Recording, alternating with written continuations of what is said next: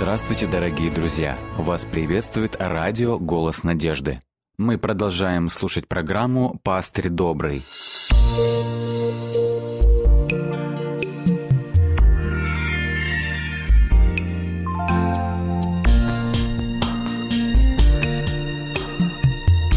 Программа «Пастырь добрый».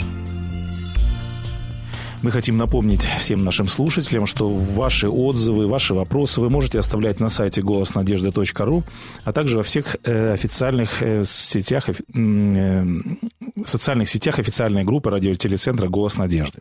Вы также можете присылать свои вопросы на номер WhatsApp или Viber 915 688 7601.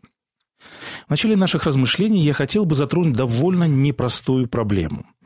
Вот несколько высказываний. Четвертый президент США Джеймс Мэдисон как-то сказал, «Мы имели возможность пристально рассматривать юридические институты христианства в течение 15 столетий. И каковы их плоды?» Возникает вопрос, почему в результате смешения с иудейскими и христианскими откровениями возникла самая кровавая из когда-либо существовавших религий с ее инквизицией, крестовыми походами, Варфоломеевской ночью и так далее. Один известный режиссер об этом как-то говорил нечто подобное. Церковь и Родина – это непревзойденная пара, что касается угнетения и пролитой крови. Их рекорд не побить никому. Об этом писал как-то и Лев Николаевич Толстой. Он писал о верующих христианах. Он говорил, чем больше, чем подробнее они излагали мне свои вероучения, меня толкнуло то, что жизнь этих людей была та же, как и моя, с той только разницей, что она не соответствовала тем самым началам, которые они излагали в своем вероучении. Они, эти верующие нашего круга, точно так же, как и я, жили в избытке, старались увеличить или сохранить его, боялись лишений, страданий, смерти, и так же, как я и все мы, неверующие, жили, удовлетворяя свои похоти, жили так же дурно, если не хуже, чем неверующие. И далее Толстой пишет, никакие рассуждения не могли убедить меня в истинности их веры.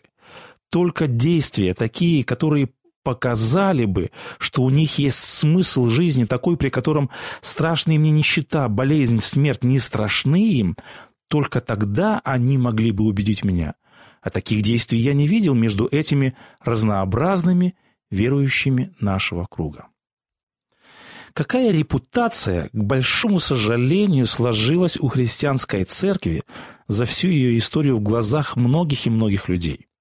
Мы видим, что, к большому сожалению, христианская церковь стала для многих камнем преткновения. Люди не могут понять, они говорят, почему эти люди веруют в одного Бога, читают одно и то же Писание, но при этом почему столько разногласий, почему столько вер, почему в христианской церкви проповедуют о морали, о нравственности, о любви, а на деле, говорят они, посмотрите, какие плоды за всю ее историю.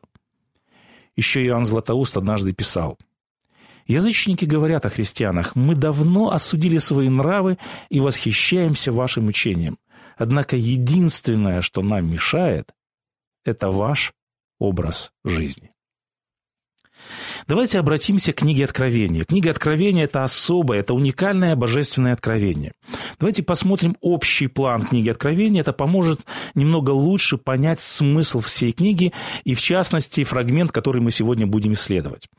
План книги Откровения можно сравнить с устройством миноры или же семисвечника, который находился в земном святилище. То есть в структуре книги Откровения параллельные разделы соответствуют друг другу. Вот как построены описаны крайние части этой структуры.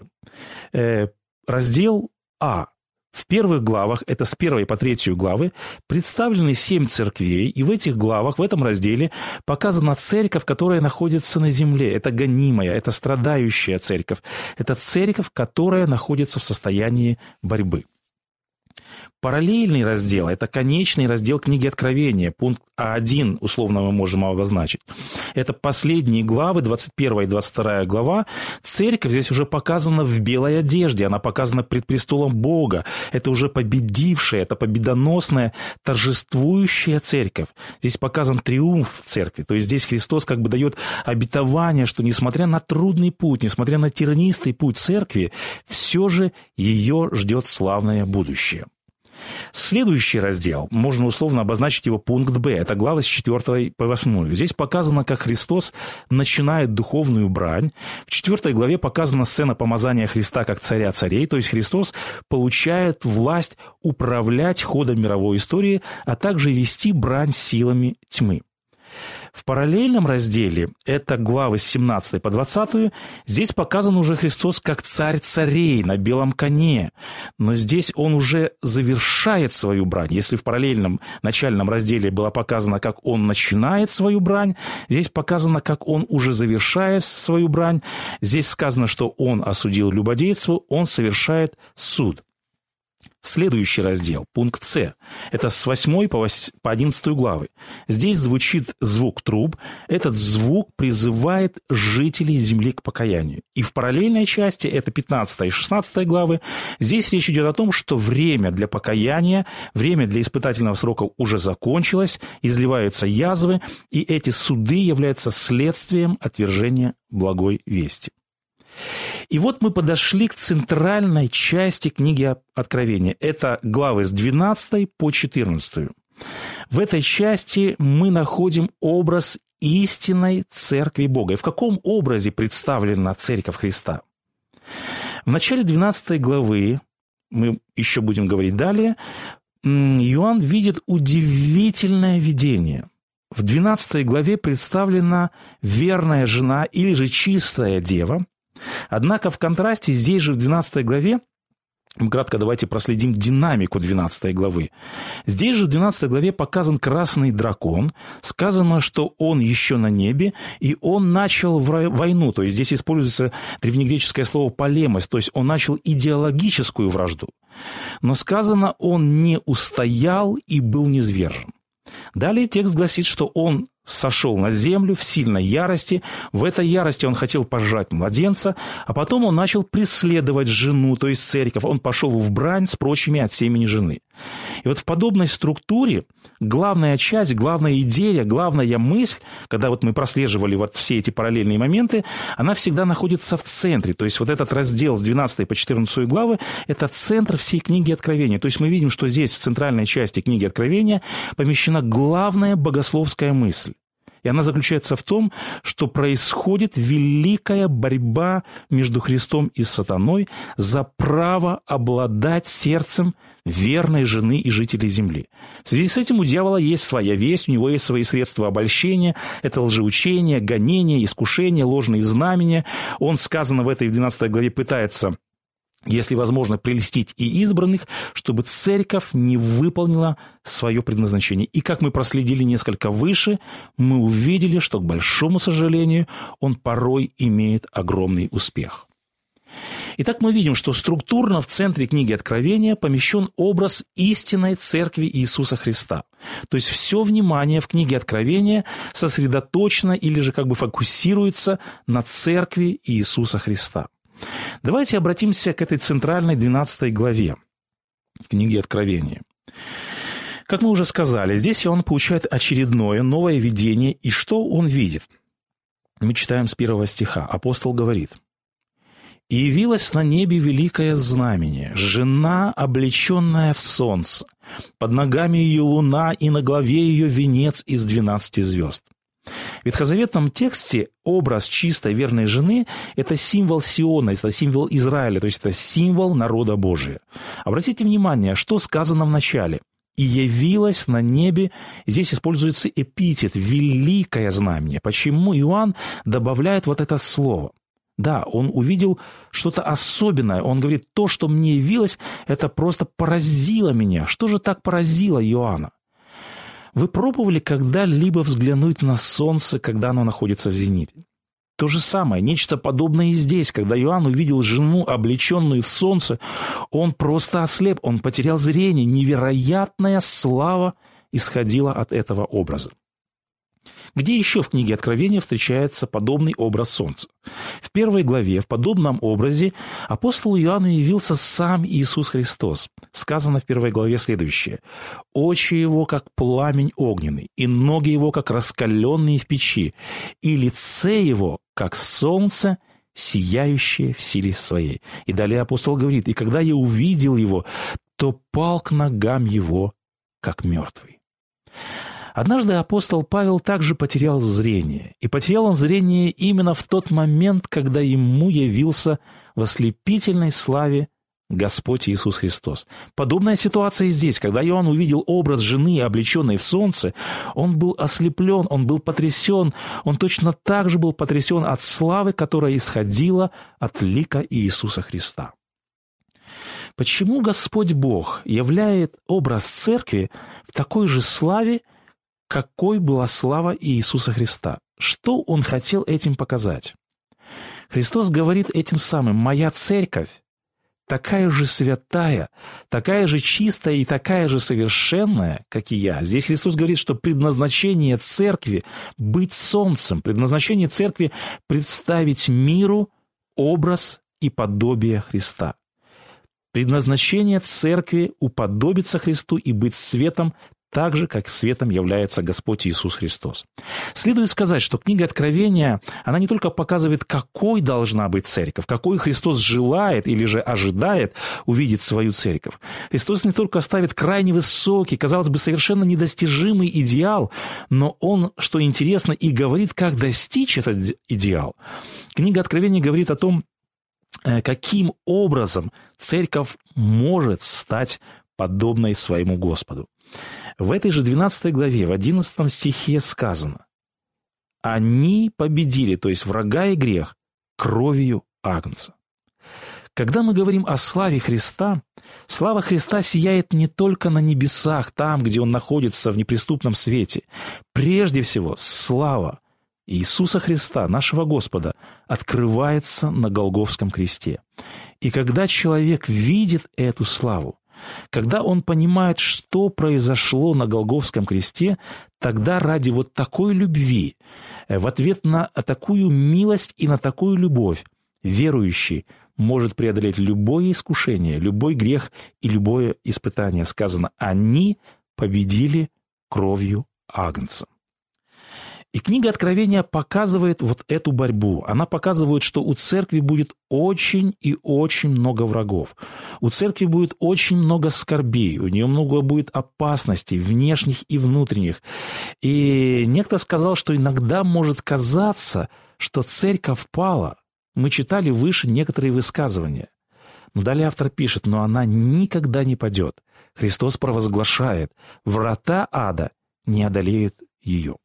Почему у нас есть такая уверенность? Во-первых, это обетование Христа, а во-вторых, давайте мы проследим некоторые важные моменты.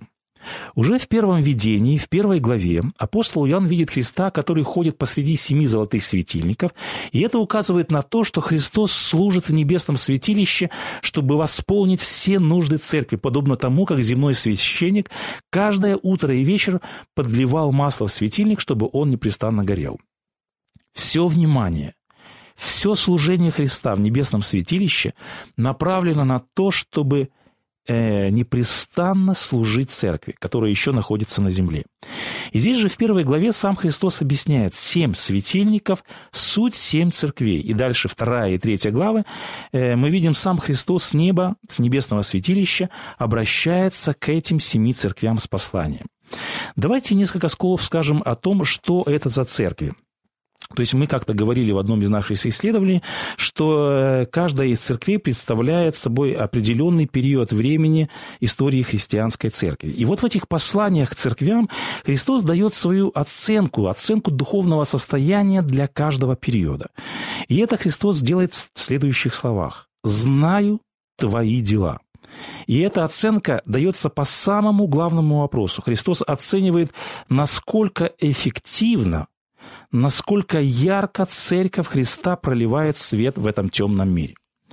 Я хочу сегодня остановить внимание только на первом и последнем периоде, и почему я выбрал именно эти периоды. Когда мы читаем послание к первому периоду, то есть это был апостольский период, мы можем увидеть, что это единственный период в истории, где Христос дает наивысшую оценку духовного состояния церкви. Вот этот факт уже сам по себе привлекает или же вызывает интерес. Интересно, каким должно быть духовное состояние, чтобы сам Господь дал наивысшую оценку. Давайте посмотрим, каким был светильник церкви в этот период. Христос выделяет ряд положительных характеристик. Итак, прежде всего, Христос говорит, ты испытал тех, которые называют себя апостолы, но они не таковы, и нашел, что они лжецы. Мы видим, что в первую очередь в этот период церковь отстояла, она сохранила чистоту учения Христа. Здесь сказано, что была попытка лжеапостолов проникнуть в церковь. Но как отреагировала церковь? Здесь сказано, что э, лжеапостолы были выявлены, они были испытаны и отвергнуты.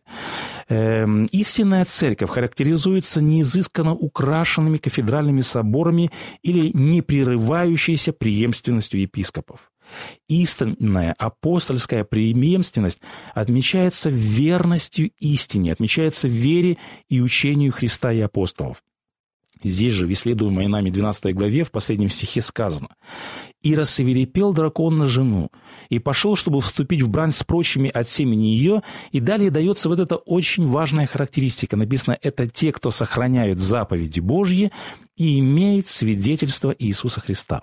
Второе, здесь же, э, во второй главе, во втором стихе книги Откровения сказано, ты не можешь сносить развратных. Это одна еще характеристика, данная первоапостольской церкви.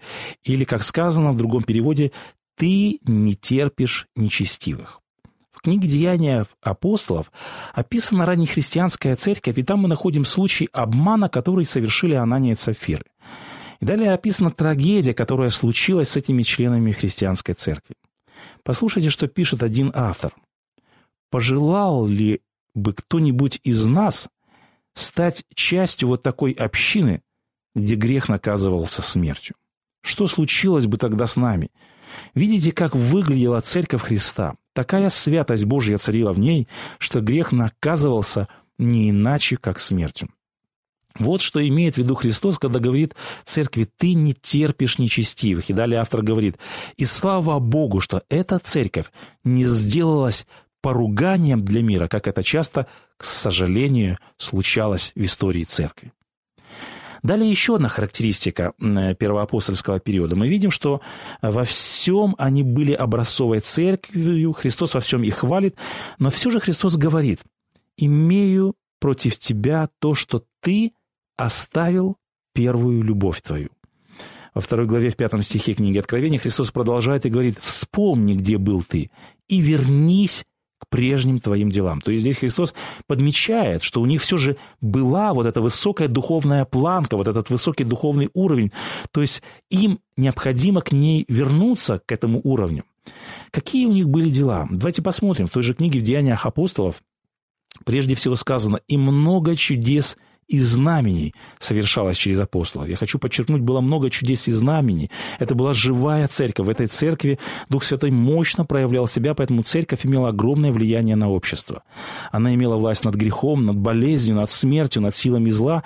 И далее сказано, и было у верующих одно сердце и одна душа, и никто ничего из имения не называл своим, но все у них было общее не было между ними никого нуждающегося, ибо все приносили цену проданного имения, и каждому давалось, в чем кто имел нужду. Мы видим, вот это было подлинное христианское братство. Мы видим, это была практическая любовь, не на словах, на деле. И сказано, они были как одна душа. Вот что имеет в виду Христос, Господь, когда говорит «вспомни, где был ты». Он говорит, надо вернуться вот к такой любви, к такому братству, к такому единодушию и единомыслию. И посмотрите, какая репутация, какое внешнее свидетельство было у этой церкви. В книге «Деяния апостолов» сказано, «И каждый день пребывали в храме, хваля Бога, и, находясь в любви у всего народа, Господь, э, написано, прилагал спасаемых церкви. Люди видели в этой церкви образ Иисуса Христа. Поэтому и неудивительно, что они шли в такую церковь.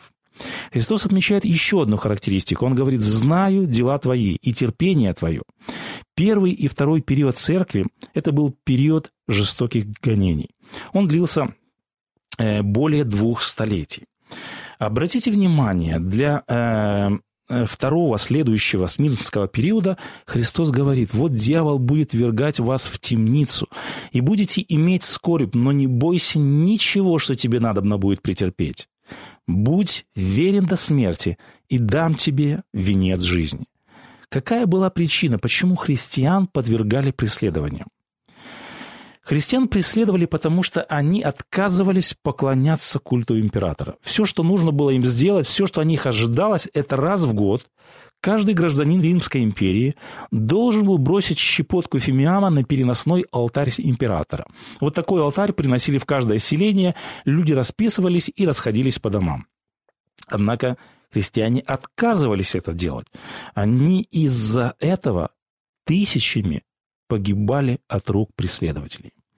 Христиан убивали самыми различными, самыми жестокими способами. Это была машина смерти. Так, например, хроника пишет, что христиан облачали в звериные шкуры. Эти шкуры промазывали нефтью. Историки говорят, что целыми неделями Рим освещался не фонарями, а вот этими живыми факелами. Генрих Семирадский, известный русский художник, отразил вот этот факт в своей картине «Светочи нервно». Эту картину можно увидеть в Национальном музее Кракова. Вот еще одна характеристика истинной церкви. Это верность Христу до смерти. Вот эти мученики любили Христа настолько, что готовы были пойти на смерть ради Него. Сказано, они победили кровью Агнца и словом свидетельства своего, и не возлюбили души своей даже до смерти. Сегодня нередко звучит вопрос – а где была истинная церковь Христа вот в эти темные времена отступничества, гонений, преследований, в то время, когда э, их преследовала так называемая христианская церковь официально? Не должны ли мы обратить внимание, казалось бы, на ту, которая веками поддерживали монархии и народы, вот на эту церковь? Неужели для этого нужно искать, для того, чтобы найти вот верных людей, нужно искать людей, которые никогда не представляли собой господствующую церковь? Пророк Иоанн отвечает на этот вопрос в 12 главе книги Откровения. Сказано, «А жена убежала в пустыню, где приготовлено было для нее место от Бога». Истинная церковь в этот сложный, в этот темный период истории в большинстве своем была невидима. Она скиталась и скрывалась. Долгое время, в период гонений и преследований, церковь Христа это была, как сказано здесь в тексте, это была церковь пустыни. Это образное выражение, эта характеристика показывает, что церковь в данный период не была популярной, она не была господствующей.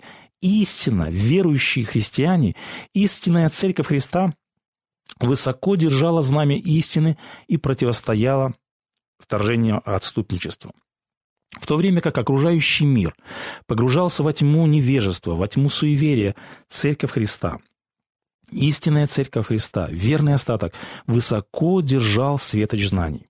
Окруженная и борющаяся против жестокого мрака, церковь в пустыне, в скалистых убежищах, она хранила себя от растлевающего влияния и религиозной и политической власти. Что напоминает нам образ пустыни? Эта сцена похожа на то, когда народ израильский бежал в пустыню от преследований фараона. Именно там – Господь хранил их, то есть в пустыне Он заботился о них, кормил их маной. И слово «пустыня» часто связано с преследованием, это место испытаний. Используя данный образ, апостол Иоанн изображает народ Божий, который находился под особой охраной Бога и кормил духовной пищей во время духовной пустыни и преследований. Божественная забота Бога о женщине в пустыне – явно имеет целью заверить страдающих христиан, что несмотря на то, какими бы суровыми не были испытания, Господь Бог взирает на свою церковь, Он поддерживает ее. И надо сказать, что история истинной церкви позволяет осознать, что сегодняшняя церковь Божья, сегодняшняя церковь Христа, она является преемницей церковью в пустыне, и ее также Господь хранит и защищает.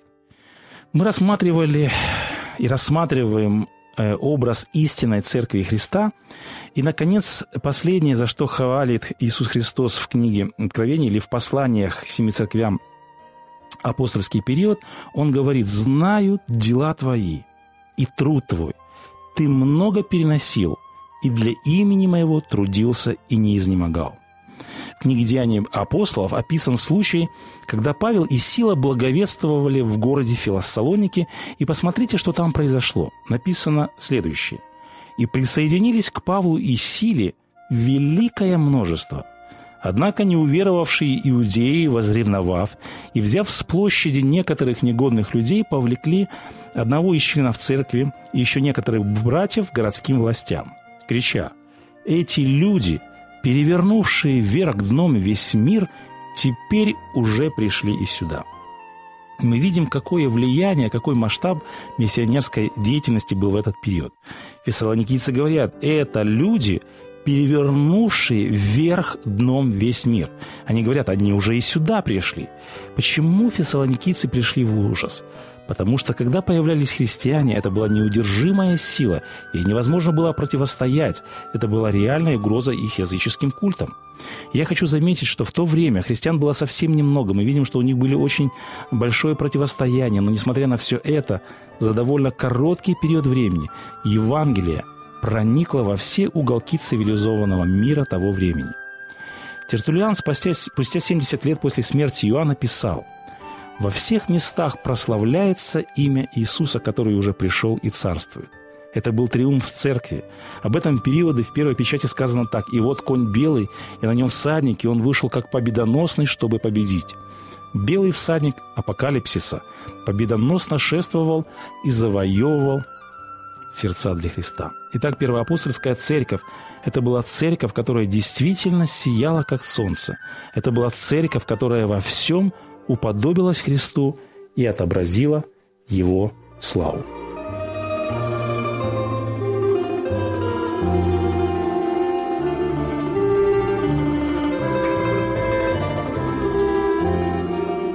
Дорогие друзья, вы можете оставить свои сообщения через WhatsApp и Viber по номеру плюс 7 915 688 7601 или позвонить нам на бесплатную линию, которая работает на территории Российской Федерации. Номер 8 800 100 ровно 1844. 8 800 100 ровно 1844.